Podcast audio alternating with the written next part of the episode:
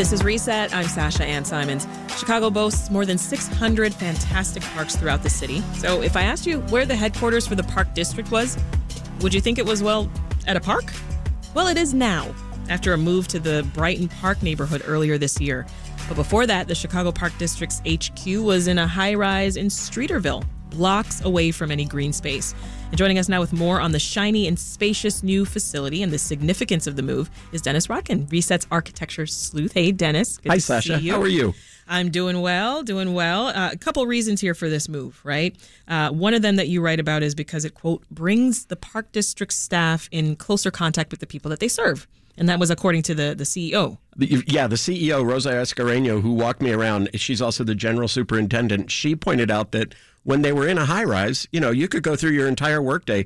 200 of them could go through their entire workday, never see a park user. Wow. And so moving to 48th and Western, which is actually part of it, part of an initiative started by Mayor Rahm Emanuel. That's how, how far back it dates. Yeah. To get some of these city institutions out into the city, um, city colleges, yeah. one of the fleet management offices, they got the park district out of Streeterville and down to 48th and Western. So there's a history of this stemming back to the 2010s with with Mayor Emanuel. Um, this location, though, it's it's pretty easy on the eyes. It's a cool looking building. Oh yeah, it's it's really. I remember when you first showed me photos. right, I showed ago. you photos, and I was sort of I was kind of gawking at it. Um, one of the things I love that is very hard to convey in a photo or on on air is it's next to an L stop next to an elevated CTA stop, and uh, it's a 240 foot in diameter circle, brick on the lower level, and this beautiful rippling metal mesh on the upper level. Mm-hmm. The reason to mention the CTA stop is when a train goes by, the, the metal already looks like it's rippling. You just have this feeling that the whole thing is in motion. The train like the and the building. Dancing. Yeah, dancing, exactly. and this building is at 48th and Western, right? Right.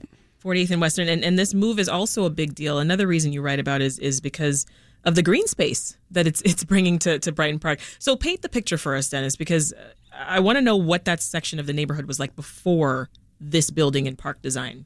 Sort of typical of South and West Side neighborhoods in the 20th century. Um, residential all around, but on this spot, this is 17 acres, industrial. So, you know, the the industrial workers would cross the street and go to the factory. Mm-hmm. We really don't enjoy that anymore. Um, and so it, it had become, it, uh, the factories were sort of run down. It was really a blemish. It was a brownfield. And um, one of the reasons that the Park District came in is that a housing developer had tried to turn this into housing, but um, according to the Park District officials, found that it was too expensive because there were something like a dozen or 17 underground tanks that had to be removed. Oh. So that's a very costly kind of remediation.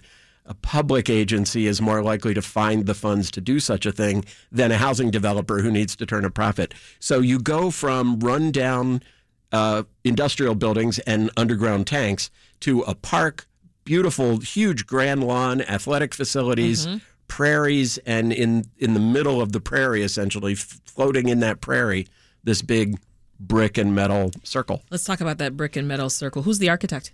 John Ronan. John Ronan. What's he known for? He's done some other things around the area. He right? has many beautiful buildings like this, civic buildings. Um, there are buildings in in Grand Crossing. He did the Gary Comer Youth Center, which is this sort of has multiple shades of blue. That building also seems to move because there are all these horizontal stripes on it.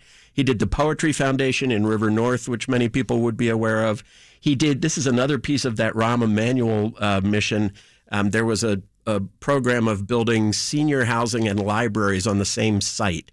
And in Independence Park, he built really one of the pretty, one of the coolest. It's a glassy library on the bottom, and then this building on top where the seniors are housed has multicolored windows. Oh. So I can stand on the sidewalk and say, That yellow window is mine. And you can stand on the sidewalk and say, That red window is mine. That's kind of cool. It is. W- was he going for a certain theme here? He was. What, what Ronan said as we walked through the building is that the whole thing is really about renewal, regeneration. Oh, so you it, got to tour the building with him? I walked around with him and two park district officials, nice. and um, so again, they they had this brown field that they're renewing with prairie and athletic fields, and so the building becomes sort of about renewal.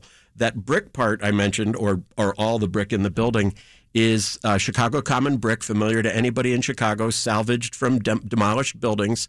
A lot of the wood finishes, including a spectacular staircase, I think we're going to talk about, um, are lined with um, ash from trees that were taken down because of the emerald ash borer. Mm-hmm. And then again, there are these prairies outside. So it's all about what Ronan said is everything here is about renewal. All the about way renewal. the building is designed, the materials, And the landscaping too, right? and the landscaping, the prairie by site design. Yeah, it's Wow. pretty remarkable. I want to talk more about the interior, um, the uh, spectacular staircase. Let's go to it because Right. I'm curious. You brought it up. I got to hear more. You know, it, it that was one where I've I've walked through the whole building and uh, just because they did, they saved this for last, and my eyes just popped open.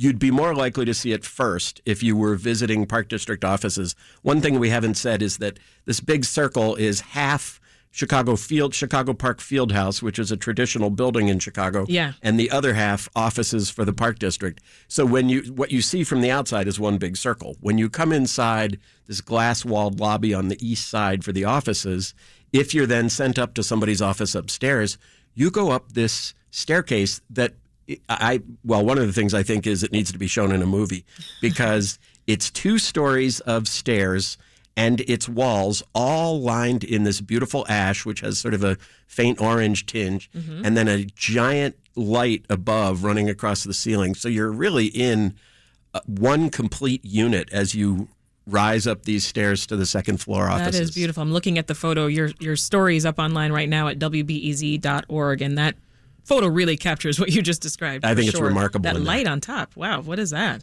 That's incredible. Um, so back to the exterior. You mentioned that. Uh, so on the the bottom, there's that brick on the outside, brick and glass on the outside, but on that second floor, it's surrounded by a wire mesh.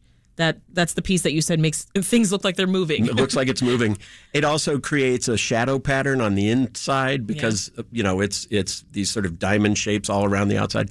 But it it serves a couple of purposes. One, that second floor is mostly glass. It would heat up. The sun would penetrate those windows and overheat the rooms. So it's a sunscreen or a sunshade, I should say.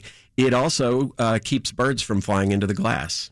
Oh, that's great. They see a solid rather than the Right. void that we they see when they see glass. migration season right yeah. now, and and uh, a lot of birds have been perishing, unfortunately. Uh, so that's a great feature. Uh, the building's also got wide passageways throughout. Yeah, this is something I think you would discover it on your own, but it's it's it's sort of a semi-secret because so again, it's a it's a circular building and it's 240 feet across. If you didn't have something cut out in the middle, the middle rooms there would be so dark. And so essentially what happens is it looks like two half buildings with courtyards in between. Um, and so it, it's not quite a maze, but you sort of go in and turn and turn. So there are these courtyard spaces with glass bridges above. So you're never quite sure: are these two buildings? Is it one? It is one. Yeah. Um, and and the in the courtyards, one of the things um, the head of the park district told me is they're really fascinated to see kids from the neighborhood just coming to have lunch, families sort of hanging out Oh, because it's this new, really welcoming, sheltering public space. But it also goes back to what you started out by saying is that you know the the 200 or so staffers bef- at the old location they were so far away from from community residents Right. and from the green space, and so this is a way to sort of create visibility. would you say? visibility and and that's actually sort of literal as well because again there are these glass bridges and one of the things the staff were talking to me about as we walked through is this idea that um, employees of the park district can be looking into the baseball i'm sorry the basketball arena where kids are playing Mm-hmm. you might see the people outside while you're having lunch in that courtyard while you're upstairs so it really is it's very interactive between the public servants and the public Nice. Well, 30 seconds left. I'm I'm curious about this one feature. When you look closely, you see something kind of funny going on with the bricks. Yeah. What is that? Some pieces are sticking out or Yeah, so it, again, it's the Chicago Common Brick, and one of the things John Ronan talked about is if you just have these walls of brick, sound is going to bounce around like crazy, and we've got these courtyards among other things. So you need something to baffle the sound. So they have some bricks turned out. They essentially look like ledges, or they're turned out from the flat wall, but they're spaced very carefully. Down low, they're far apart, so that climbers can't get a hold and go up but then up where you mm. haven't yet climbed or where you can't climb to, they're closer together. So when you look at that wall, you might think, and somebody did as I was walking through with John Ronan, ooh, this would be a good wall to climb up. And he said, what are you doing about that? Yeah. And Ronan said, well, look very carefully. You can't climb Can't this get wall. too far. Yeah. Exactly. All right, we'll leave it there. Dennis Rodkin's, a residential real estate reporter for Crain Chicago Business. Thank you for stopping by. Thanks, Sasha. And as always, if you've got a building that you want Dennis to investigate in and around our area, leave a message at 888 915 9945. Again, details at 888 915 9945.